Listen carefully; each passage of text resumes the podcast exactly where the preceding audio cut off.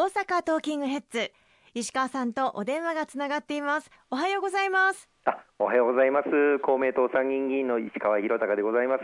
よろしくお願いいたします。どうも電話での参加となってしまってあのご迷惑をおかけします。どうぞよろしくお願いします。石川さん近況はいかがですか？えあのありがとうございます。あの緊急事態宣言が延長となりましてもう本当にあの国民の皆様にあのご迷惑またご負担を引き続きあのおかけをしますけれども何としてもこのコロナあの収束をさせたいという思いで国会で元気にあの頑張っております。さああの今週のテーマは緊急事態宣言延長ということなんですが2月2日火曜日の夜に栃木県を除く10の都道府県の緊急事態宣言3月7日まで延長されることが発表になりましたね。やはり引き続き協力をお願いしたいということですよね。はいそうですねそのテーマに入る前にあの一言お詫びを申し上げたいというふうに思います。この度私ども公明党の同僚衆議院議員であります遠山清彦元衆議院議員がこの緊急事態宣言が出されている中にもかかわらず適切にも深夜8時を超えた後東京都内の飲食店に行っていたということまた政治資金の報告書に不適切な掲載があったということで国民の皆様、府民の皆様に本当にあのご迷惑、またご心配をあのおかけしたこと、この場をお借りをして、私からも同僚議員の一人としてですねお詫びを申し上げたいというふうに思います。このような絶対あってはならないことを二度とあの起こすことがないよう私自身あの襟を正してしっかり頑張っていきたいというふうに思っております。まあ、富山議員は2月1日時点で辞職願いをあの提出をいたしまして、はい、衆議院本会議でこれが認められ辞職をあのすることになりました。あのこれまでご支援をいただいた皆様にもお詫びを改めて申し上げたいと思います。はい。テーマに戻りまして緊急事態宣言延長ということなんですけれども数字だけ見ていると感染者の数というのは減っているようにも見えますよね。ただその一方で重症者や入院患者数は減っているとは言えないということでしょうか？はい。まあ、これまで1か月間1月7日に東京1都3県で緊急事態宣言が出されそしてその、まあ、1週間後に大阪、兵庫、京都をはじめ全国11都府県でまあ、緊急事態宣言が出されて、まあ、約1か月が経ちました。えー、本当にあのこの中で不要不急の外出自粛に応じていただいている皆様また営業時間を短縮をしていただいている事業主の皆様にあの感謝を申し上げたいというふうに思います。あのおかげさまで新規の感染者数は減少傾向にあります、はい、あの1月の前半にはあの1週間で10万人あたり36人もの新規感染者数がいたんですが徐々にこれが減ってまいりまして最近の直近の1週間では10万人当たり19人の新規感染者となっています。これはもう皆様のご協力のおかげとあの感謝を申し上げたいと思います。他方で重症者数、それから死亡者数、これが引き続きの過去最多の水準が続いています。まあ、新規入院者数はまあ減少が見られておりますので、まあ、一時期ほどのあのベッドの逼迫具合というもの、まあ、深刻度合いというものは若干軽減はされているんですけれども、うん、入院者数、また重症者数を減少させていくには、さらに一定の期間が必要だというふうに考えられております。さらにはあの医療機関の職員の方々、本当にあの連日、年末年始も関係なく対応に当たっていただいておりまして相当、まあ、疲弊をされていて、ま、業務にも、まあ、影響が出ているというふうに言われておりますさらにはこの病床が、まあ、逼迫してきたことから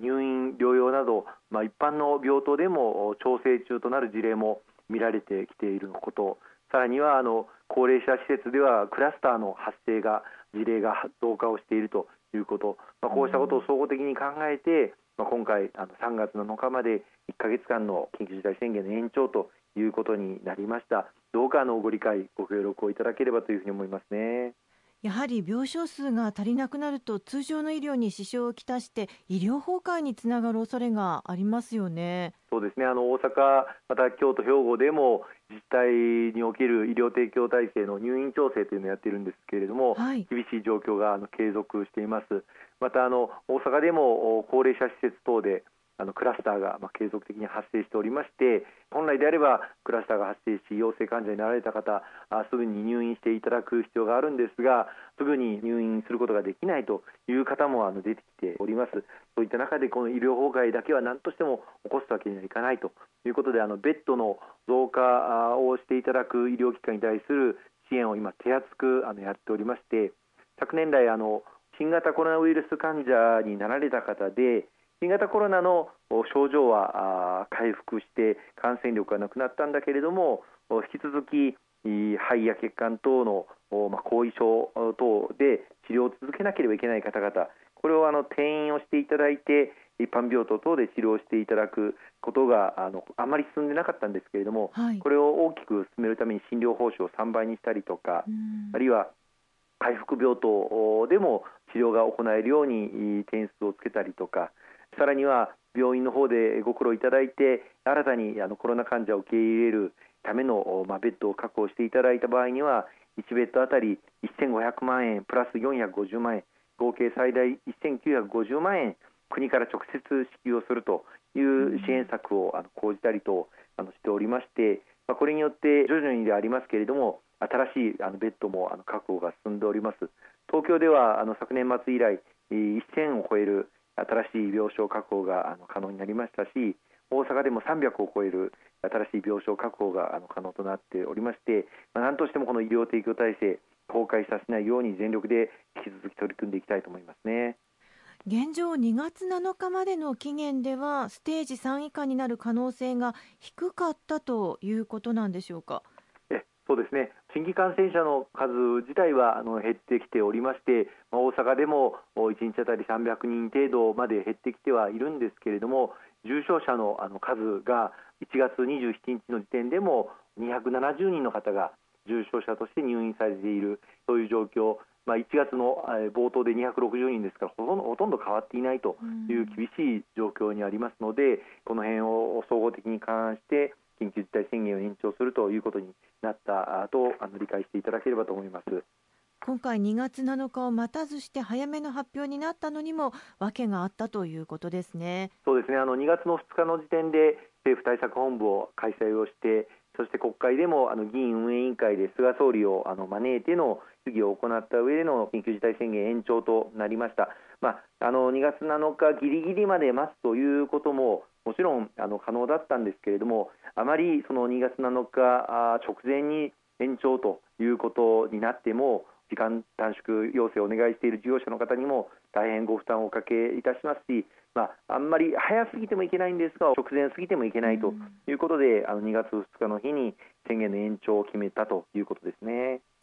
こういったステージに関しては特措法との関連があるかと思いますがコロナ特別措置法と感染症法の改正案がちょうど3日に成立しましたね。そうですねこれまで各都道府県や現場で治療に当たっていらっしゃる方々からあのこのコロナ対策もう少し実効性を高める必要があるんではないかとさまざまなご意見をいただいてまいりました、まあ、残念ながら入院されていた方が病院を抜け出してしまうような事例あるいは保健所の方で積極的疫学調査といいまして陽性患者の方々の行動をあの質問したりするんですが残念ながら正確にあのお答えいただけなくて濃厚接触者の方々を正確に把握できないといったこともあの相次いで、えー、おりました、はい、まあ、そういった中でこの実効性を上げるために、えー、まあ、これは本当によっぽどの事例が発生した場合だけですけれども入院を要請されてそしてそれでも聞いていただけない場合に命令をかけてその命令にも応じていただけない場合には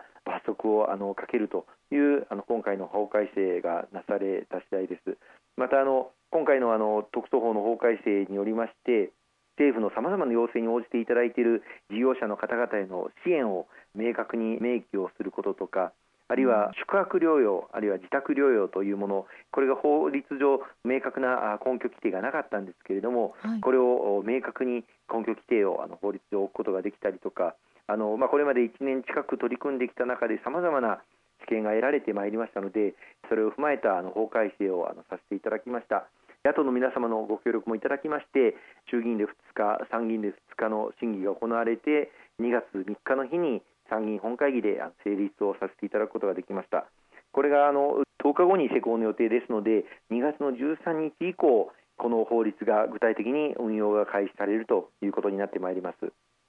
やはり国民自らがモラルを持って対応していくということが大事なんですね。